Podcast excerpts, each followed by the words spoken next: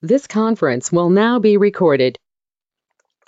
Today's topic is why you should consider black oats in your cover crop program. And uh, I always like to give a little bit of history with uh, where I'm coming from so you know. And I will also say that I certainly don't consider that I know everything about where black oats has originated from and all that, and also uh, some of the aspects of managing it. But I have indeed been using it for quite a while now. I believe I was first introduced to black oats roughly 20 years ago, I'm going to say. And it was through um, a talk I heard by Wayne Reeves, who was uh, worked with, I believe, the NRCS at Auburn University. Maybe he was with Auburn Extension. I guess I'm not sure right there, but he was uh, talking about it that he had seen it being used extensively in South America, particularly in Brazil, and so that is where I had heard about it first. And some of the reasons I remember him stating why it was a preferred cover crop was it seemed to really do really good about suppressing weeds and it, it really had a good correlation of increasing the following crop yields. So obviously there's things that get your attention and uh, through a, I guess, a series of connections there that he had with some of the plant breeders in Brazil, there was a variety called Soil Saver Oats that was jointly released by Auburn University and the Institute of Agronomy of Parana, Brazil. And that variety was the first one I got my hands on and was able to plant it, like I said, roughly 20 years ago. And I planted it for two years here on my farm in southeastern Pennsylvania. And at that point, I did not see a lot of advantages over some of the spring oats that we were growing, especially some of the forage oats that we were using as cover crop. So it didn't really catch my attention. And uh, I will say also that the black oats that the soil saver oats is, the seeds are not really dark or black like you'll see some pictures of later on some other varieties. They are looking similar to regular, I'll just call the normal oats I've been familiar with, more of a tan yellowish color. They're a little bit more longer and more slender, but they winter killed very similar to the spring oats that I was used to. So uh, they weren't at that point, they weren't touted to be winter hardy, but for whatever reason, uh, I didn't see the soil saver oats to be interesting enough for me to really actively use them on my farm here in southeastern Pennsylvania. And I'm the growth zone 6B, in case anyone is wondering. That may help you adjust expectations and so forth and just so you know where, what I'm talking about in that. So that was my first experience to it, and kind of, I guess you would say, it lay dormant for a while. Um, and then I had heard about another black oat that some people were talking about, and the uh, variety name is hard to pronounce. It's like, you know, how do you pronounce this variety? And I don't know if any of you saw a link to a, uh, a, a YouTube video I sent out about how to pronounce it. But according to Keith Berns, a member of our group here of Green Cover Seed, he says it's pronounced Cossack. Uh, I do know, and I did know that it had European originations, and uh, I had heard it was France, so I thought, well, that does kind of look like a French word, and I had been pronouncing it uh, Cossack. That's how I pronounced it. Pronounced it, but according to uh, Keith, he says it's Cossack. So I guess I might defer to him on that. And uh, understood understood that it's named after a people group in the Ukraine, and this is where this variety originated from. So I used this variety. I believe it was four years ago that I tested it, and the seeds actually were very dark brown. You'll see pictures of that later on. So that's where they kind of get the name from, black oats. And what I was curious about the most was do they indeed survive cold weather? And uh, I have spoken before about winter hardiness And if you're curious, you can go back and look at some of those, look at that webinar about that. But winter hardiness is determined by a couple factors. And most of you know this, but just for review, because it's important when we, when we talk about it here in, in this context here, just so we make sure we're on the same page of what winter hardiness is. So uh, you can have what I call typically is referred to winter hardiness as the ability for a given species to survive a low temperature. And that's typically the way we assign it. But we all know that snow cover can make a big, big difference. So you always have to know if it's under snow or not. So that's the first thing. The other thing is it's one thing to be zero degrees, we'll say, with no wind, or zero degrees with a lot of wind. And I, I can I'll just use that example there. So I think wind chill is another factor in determining winter hardiness of any spe- species. In a way, you could say they're kind of like humans. Uh, where wind chill is definitely we feel colder, and it is colder when it actually is windy. So that's a factor here of, of this. And what I want to tell you with that background is, well, I guess there's one more thing I want to say with winter hardiness. Also, the ability to withstand freeze thaw cycles. And I have a lot of freeze thaw cycles in my zone 6B here in southeastern Pennsylvania. And some things that are winter hardy in the Dakotas actually won't work in our area. And I've tried it. I know this from experience. I've brought cover crops in from the Dakotas that have not worked in my area because of our amount of freeze thaw cycles. You have a colder climate, tends to get cold, stay cold, and you don't have this elongation and collapse, if you will, of uh, of the top part of the soil, which happens with multiple freeze thaw cycles, where the the soil pushes up because of the freezing and it contracts, and sometimes the roots are not elastic enough. Uh, this is something that's really known uh, quite uh, pertinently in alfalfa. Oh, so anyway, enough of that winter hardiness. What I want to tell you is what impressed me about this black oats was that we survived uh, three nights below zero degrees, between zero and five below, and I will say very little wind, a bare ground. So you need to know that. That was this um, the previous winter.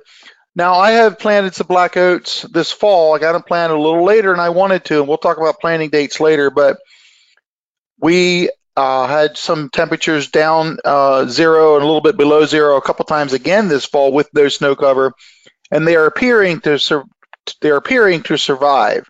Time will tell here once things start warming up. So for me, I have been impressed at the winter hardiness of this variety here, and I'm going to just talk about this variety. There's a there's a couple other varieties out I've heard about it, but the Cosaque variety is clearly the most popular black oat variety now when we're talking about winter oats. So this is the variety I'm going to focus on today. Uh, there's there's a lot of good information about soil saver oats, and uh, but I'm going to talk about the Cosaque variety here so that we're just uh, clear kind of from the onset. So here's some of the advantages that I have found. Uh, the one is it has a lot of tillering, and that gives us better ground cover earlier with younger plants. And sometimes those bottom leaves that come out, especially in the fall, we can get a better ground cover than if you compare it to something like cereal rye. And this is something that is important because time is is short in the fall for growth. And if we have a cover crop that can actually the the the the tillers or or um, uh, you know maybe more so in the spring depending when it when it gets planted and everything, but it helps to get the ground covered, intercept raindrops before they hit the soil. All these things are, are a subtle advantage to this species. The other thing that everyone mentions, it just goes without fail, and it was talked about a little bit before we got on live here, but uh, better quality of forage than other oats or even cereal rye and maybe triticale.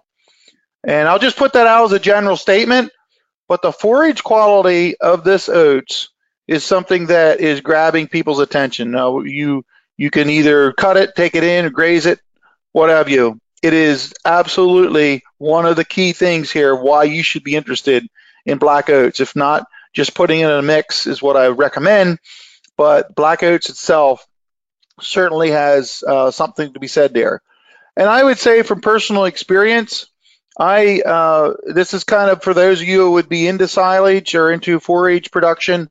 I have cut it in the context of, hey, I'm going to show you a picture at the end, but I've cut it multiple times, actually three times, uh, where we had cut it, we had planted it and harvested it early enough before boot stage that it grew back through three cuttings. And I used it as a nurse crop to establish orchard grass and a little bit of alfalfa. And I couldn't believe it. It just kept growing back, which I thought that was kind of a nice bonus. I did not expect that. And the forage quality was good. So um, just something to note. There's some there's a there's an advantage there. And the other thing you will find if you do much research that it is great for deer food plots. Deer seem to really like it, which tells me that uh, it kind of validates the forage uh, quality component. I've I've learned uh, long ago that anyone serious into food plots uh, can tell you that deer have an uncanny ability to be able to source the best nutrition in the area. And when they start, uh, you know, liking a certain type of a variety or so forth, you better pay attention because some of that knowledge we can transfer into forage quality with our cattle. And it's just an interesting thing to keep in mind. So the next one here I have is grazing, another advantage. Um, I have a question mark there, and it's not so much that I don't think it's going to work. It's just that I don't have a lot of experience with it. Uh, but uh, I hear of people who who are using it as part of a mix and grazing. And then finally here in this slide, just gives another overwintering option. And I think pretty much anywhere, I would say anywhere you could grow wheat, you could grow this variety of black oats. I'm not quite, I'm not going to quite say anywhere you can grow cereal rye, you can grow it. I'm not sure if it's that strong yet, although I have planted it as late as as November the 20th here in southeastern Pennsylvania, and it has overwintered. It has come up the next year. Uh, stand wasn't that great, but it was there, and so I'm just mentioning that just as as something to know. So, got a lot of advantages. What are the weaknesses? One of the biggest weaknesses, it is susceptible to rust. And you'll see this in some of the literature, uh, but there's no doubt about it, particularly if you have wetter weather. Uh, and, and what I noticed is on some of my later cuttings, uh, when I started growing back, when we had a wet uh, time there, that the rust had moved in so much that one of my cuttings, my disc mower was had that brownish reddish hue over from the rust that had gotten in it. And but that was because of you know because of weather and so forth. But I'm just saying you need to know this. Plus, if you plant this early, uh, I'm going to say early in the late summer, like for grazing or something, that that's where I would be very careful if you're in an area that is has a higher rainfall because if you plant the end of July or let's just say use that date and it starts going and you have a wet period in August, it could start, rust could start moving in. I've seen this happen with this variety.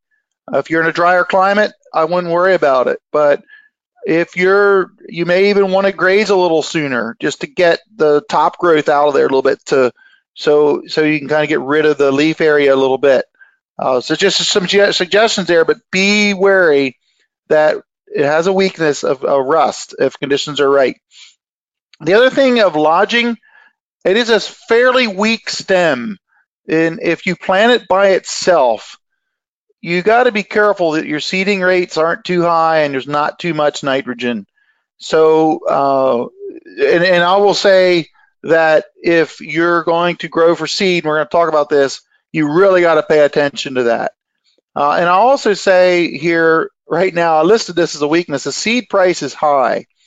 I've I've heard anywhere um, from twelve dollars a bushel, a thirty-two pound bushel, to twenty dollars a bushel. Um, so I just heard of someone who was paying fifty cents a pound, which is by fifty pounds, it's twenty-five dollars. It's so the price is high, and there is a shortage. I will say that, uh, at least in in certain areas, there's certainly a shortage now and but that's due to demand a lot of it and for whatever reason the demand has not the supply has not kept up to to the demand so right now it, it is a little pricey So I would suggest you get into it by by mixing in with something else. So as I said, the seed availability is is in short supply. I have put down here it's easy to produce for seed, but I will um, quickly tell you that you gotta cut back a little bit in what you may think on seeding rates. Uh, if, if I was going to be, uh, and I do grow some for seed, by the way, I'm planting about 80 pounds per acre.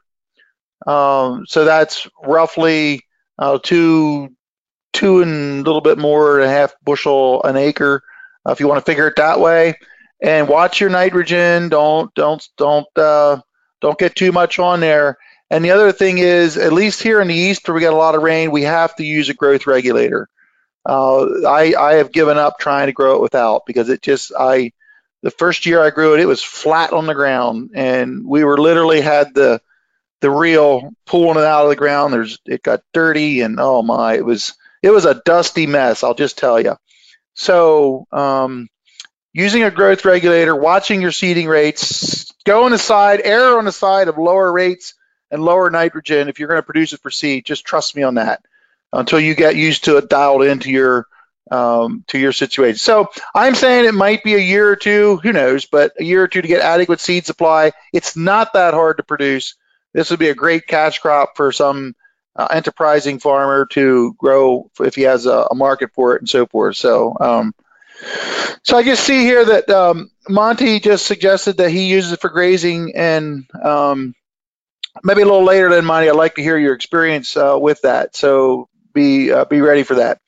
So I I have the management here. This covers more of uh, on a cover crop side. I am suggesting 60 to 75 pounds per acre straight, but I always like a mix. So you're gonna have to adjust accordingly depending on your mix, the the amount of species in the mix. I just use that as a basis right there primarily, so you can adjust for mix. And then if it is for forage, you can up that rate. So those are just numbers there to give you a basis to go on again, I'm really strongly encouraging it within a mix. Um, I would say it matures earlier than spring oats, but that's in the context of when it's planted.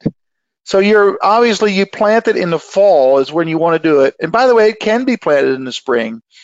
Uh, if you're planting it in the spring, maturity would be around the same as most spring oats. But if you plant in the fall, uh, you're, you're going to mature earlier than spring oats. Um, but I, I will also say, in the context of a cover crop, later than cereal rye or just after wheat. Uh, this past year, uh, we had the the one dry spell we had in the summer was right over harvest here for wheat, which was kind of a nice, convenient time to be dry, by the way. But uh, we, when as soon as we get done with wheat, we went right in and did the Cosaque uh, winter oat. So that's just to give you a little rough idea there that basically right after wheat harvest is what you could, could count on. So going back to now using it as a cover crop. Let's let's let's shift our focus here a little bit. When we use it as a cover crop, it's easy to terminate with glyphosate uh, or a roller crimping if the seeds are near near milk stage. Uh, I have seen some reports that people have said it's easier to crimp a more thorough kill than cereal rye. And I have not compared them, so I don't know, but I would tend to believe that. I will tell you this that I'm fairly certain I could back it up that it's easier to control with a crimper than it is cereal rye. So again, if you're looking at using a roller crimper in the context of uh, you know terminating a cover crop, this would be another reason to consider using uh, these black oats. But I got to tell you, because of the weakness of the standability that I've seen, I would like to have something mixed with it to kind of help it to stand better. So that's why I'm suggesting mixing it with triticale. Uh, triticale is a more similar maturing time. Uh, cereal rye tends to mature earlier, so it's not quite in the same maturity. If that's a concern to you, of course, all these things are subject to what you're trying to accomplish. But I will say too here that it can be planted fairly late. I'm saying similar to wheat, but if you're using it as a cover crop, I have been including it now all the way to when I'm done cover cropping. And, and I believe this year we have some the last week of November. We'll see if that shows up uh, this spring. But um, what I planted this fall was October the 25th. Our, our primary wheat period planting in our area is October the 15th. We want to we want to be uh, pretty much finished up by then. So I planted some later this year. Uh, time will tell. Uh, didn't grow very tall because of the cool, wet fall. And I wanted to show you a picture of it, but it's under six inches of snow at the moment. So I didn't bother digging it up to show you because I didn't think it was going to show up right. So anyway, that being said, it can be planted late. Um, and I'm saying that in the context of some other small grains. And again, we're talking about this uh, Cosaque variety here uh, because that's the one you'd probably be working with. Okay, I'm just going to show you some pictures wrapping up here and then we'll open up for questions. This is how the seed looks. Hence, this is where you get the name from. It's kind of cool when you see seeds like this, a little bit different. They're a little longer and thinner than most uh, spring oat varieties you may be used to. Uh, as far as I can tell, the weight per bushel or the test weight is similar to other oats. I don't see it to be much different than that. And it kind of has that husk on it like a lot of spring oats do. Uh, just a, a, picture you can see here of it growing. And this is one of my fields. Uh, and and it's it's maybe not the best stand. You can see a little unevenness there, but um, but that that turned out okay. Another thing that happened two years ago where I saw this uh, yellowing in it, and uh, based on pictures, I classified it as a barley yellow dwarf virus that does can it get in some oat varieties. So I'm just going to mention this. Uh, it kind of grew out of it, and this is a virus that's transmitted by aphids usually. Um, so just saying, this would have been, I'm going to guess here, um, uh, in May sometime when this picture was taken. One thing I, I wanted to show you this picture for another reason is the leaves tend to be a little wider than other oat varieties, which is great. I have seen some pictures of this coast uh, Cosaque oats to be actually leaves almost one inch wide. I haven't anything like that in my farm, but I will say the leaves tend to be a little bit wider. So that again plays into maybe the forage value and why it's good for that. So just thought I'd mention that. Um, this is uh, one of my fields uh, here in, um, I should have put the date here. I'm just going to guess it's early June, something like that. You can see the heads are just starting to turn. Uh, but that's that's roughly how it looks, kind of uh, like like an oat variety does. I had mentioned too using it as a nurse crop, and I wanted to tell you a quick story. We planted a new field uh, on um, oh, uh, excuse me, it was uh, orchard grass and a little bit of alfalfa. And I used this black oats planted in the spring now. Uh, so it can be planted in the spring. I use it as a nurse crop. This was rented ground, and so uh, just thought I, I need all the help I can get to get this going. So first cutting, we baled, and and I sold this to a neighbor, and roughly almost uh, the first cutting there, well over 50% of the cutting would have been this black oat variety, along with the new seeding then of the orchard grass and alfalfa. So decent quality here, but the neighbor I sold it to, he was like, don't you have any more of that? I had sold him 40 of these bales here, and he just said the cows loved it. The milk went up. So, uh, you know, I, I think there's something to be said there. At the very least, we can say it wasn't a deterrent for quality. And uh, this is just another use for it, another reason why you should maybe consider it. So I'm wrapping up with my uh, my my reasons of why you should use it here. And again, we're talking about the winter hardy variety. Um, it's just another winter species option. I think that's always good. Diversity is good. We have another oat species that we can plant later. We got that high biomass production. I might not have mentioned that a whole lot, but in the context of in a mix, I feel you can really take advantage of high biomass production. Great for forage, as we discussed throughout, great to be in a mix. And then it has that another option we can plant later on in the fall. So I'm going to open up all the uh, uh, phone lines here, and I'll just say that if any line gets a little too noisy, I may have to mute you. But uh, uh so anyone want to chime in here now? Monty, if you're available, talk to us about your grazing experience uh, and, and how you used it and what you thought of it. If you'd be available to do that, Monty. Just one quick note. Um, it does originate in France, like you said. Well, okay. I yeah, that's there's there's a few different stories, but that's what I had understood. So, but anyway, we'll leave it at that for right now. Uh, we'll wait to maybe Monica join us later. I believe was it you, Candy, uh, that was mentioning early on about using it. I kind of forget. Was that was that? Didn't you have some examples of how you were using it? Yeah, um, we we actually interseeded it within perennial pasture, cool season Oh, that's pasture. right. Tell tell us about that. Tell So first, that. we had a uh, field that was kind of poor quality um, Yeah. back in 2018. Yeah. Um, we had, or it was actually not 2018. It was 2016 that we did this.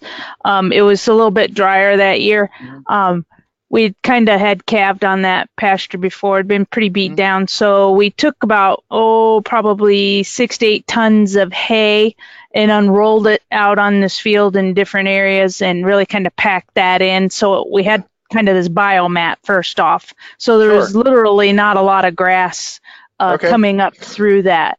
Um, and there was a lot of, you know, a lot of plant uh, or a lot of manure, and we had a lot of impact with hoof action pushing that down Oh, yeah. into the soil. So Uh-huh. then um, I had a crazy idea. Uh, this biomatting came from Del Fike, if you know him. Okay. Uh, Mhm. Talked to him back in 2013 or 14 about doing that. So we thought we'd try it Mhm. because it was such Mhm. poor quality uh, forage the field. So then we went and I said, well, let's drill. This is about 14 acres. I said, Mhm. let's just try drilling something in there. So we put Mhm. the ma- the large component of the the carbon input there was the black oats, Mhm. and then we also had the uh, forage collards. Um, three pounds of red clover just to get back some clover in this Mhm. stand that used to be old uh, orchard Mhm. grass, and there was a Mhm. lot of fescue in it that had just moved in. And then we also put in uh, some Phacelia, Uh, um, and then um, I think that was about it. So Mhm. just a lot of you know grazing type stuff, and the Phacelia was specifically because we had a lot of bees, wild bees, right around Oh, the perimeter there. Okay. And so uh, it came up, and we were kind of surprised. And also, what came up with, I think, probably just because we were in such a carbon-starved situation, that that hay really Mhm. added quite a bit to it. So it Mhm. came up with the grass, Mhm. and then we strip grazed it. Um, probably got about 45, 50 days out of that 14 acres Okay. and we had uh, weaned calves on it.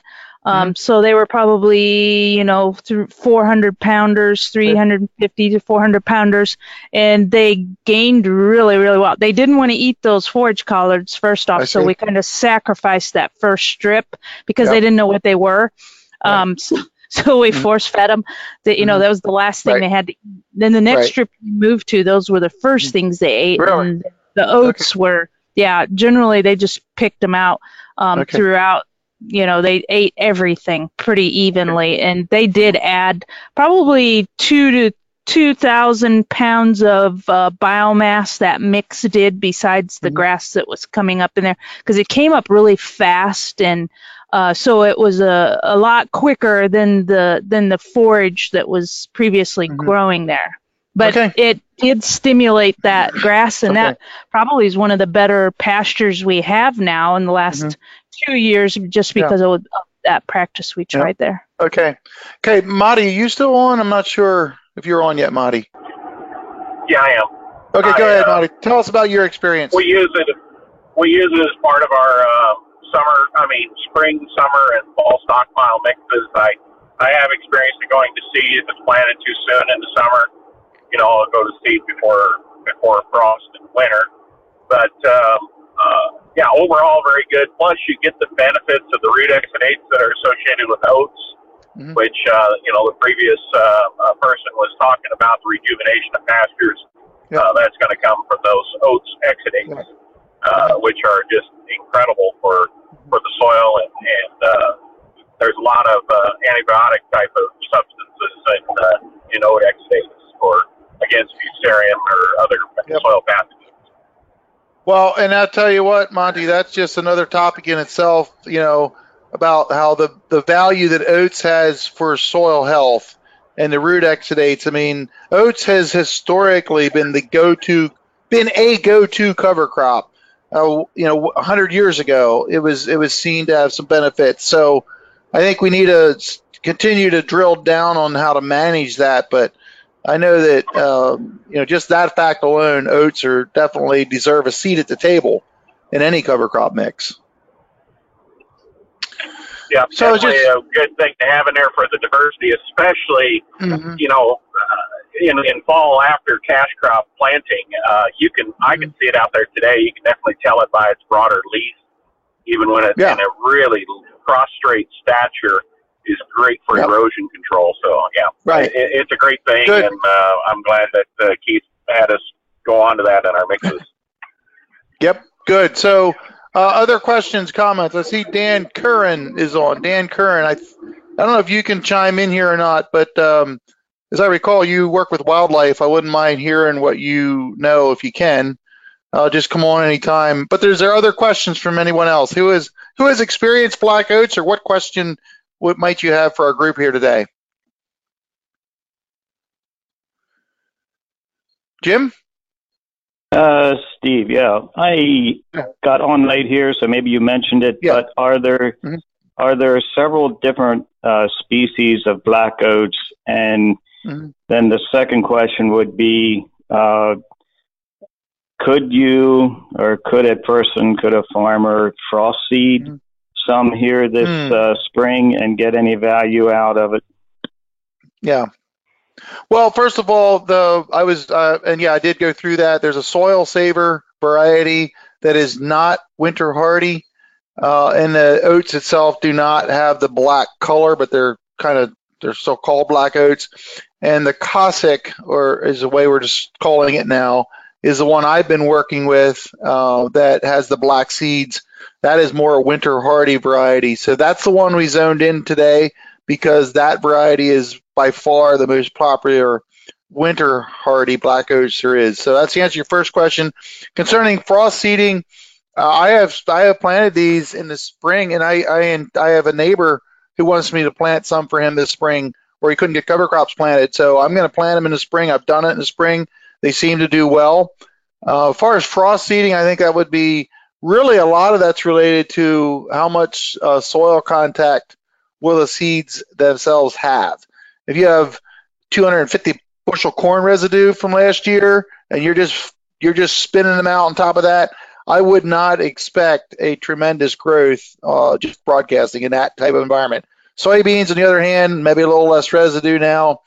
Uh, maybe that'd be better, but it would all be a factor on what the amount of soil, um, you know, availability is there to, to, to yeah. So that would that would be the determining factor of the success. okay. Yeah, Lloyd, did you have a question or comment? I know you planted them last fall. Yeah, you mentioned that if you want uh, wanted to take it to harvest, that you should put some kind of inhibitor on the uh, plant. Yeah, so- a, a growth regulator. yeah. Uh, Yeah. What what that? What was the name of that?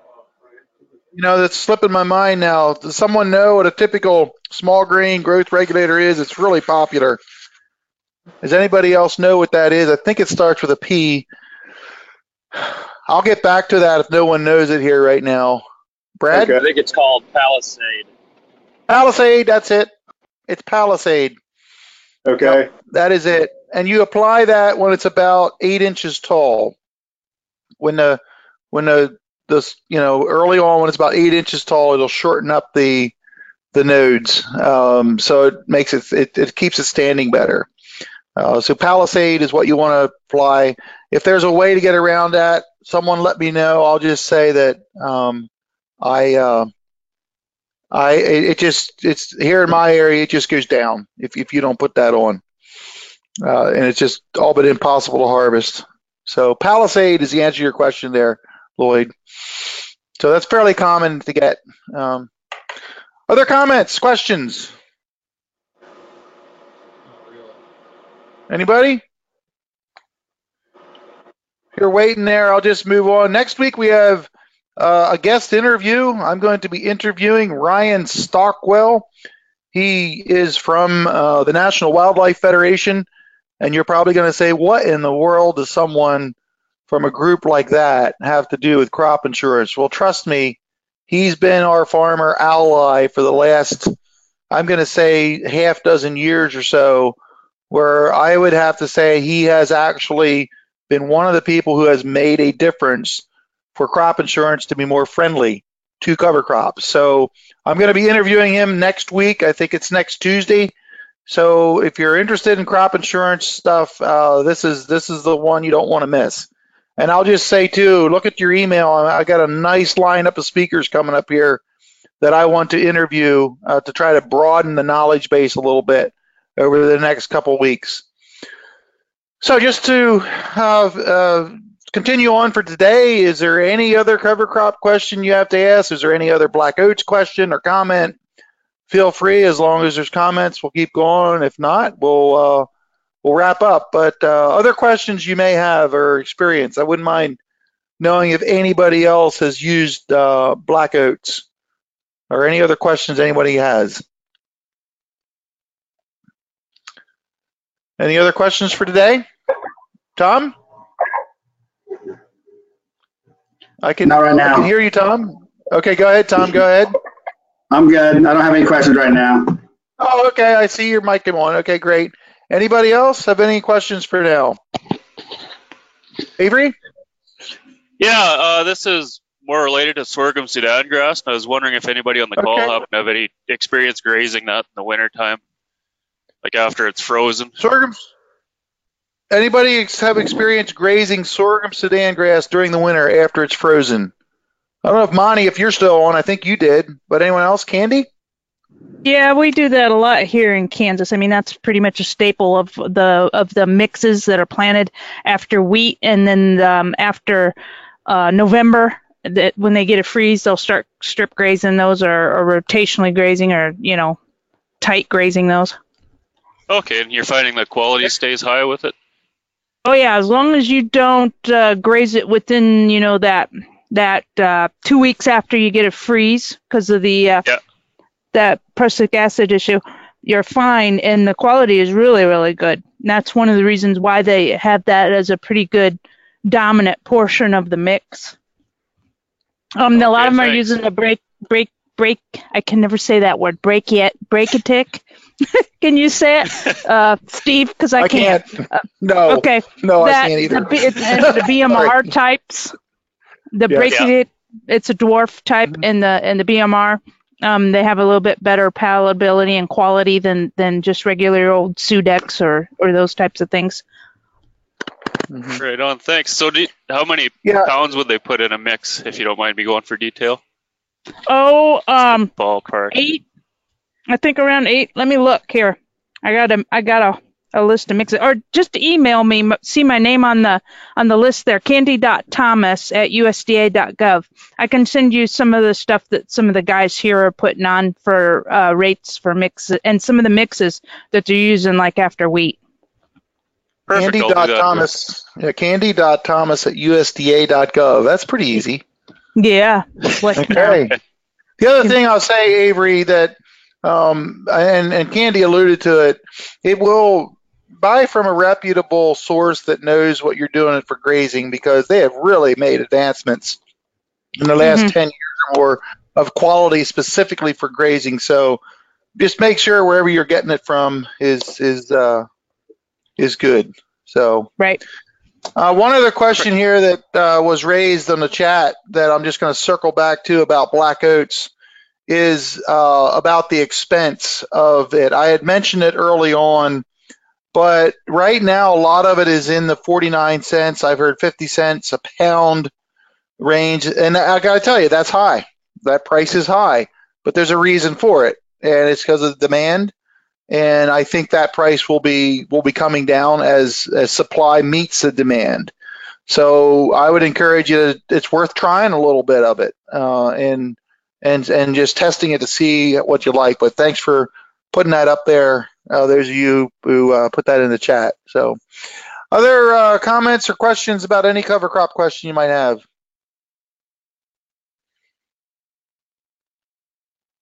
Anything else today? I'm not going to linger long, but uh, Don Matthews, you have a question? I saw your microphone come on. Anybody else? Well, okay. thank you for the conversation today. This is an interesting topic. Look forward to seeing you next week. Talk about crop insurance. As always, stay curious, keep learning. Thanks.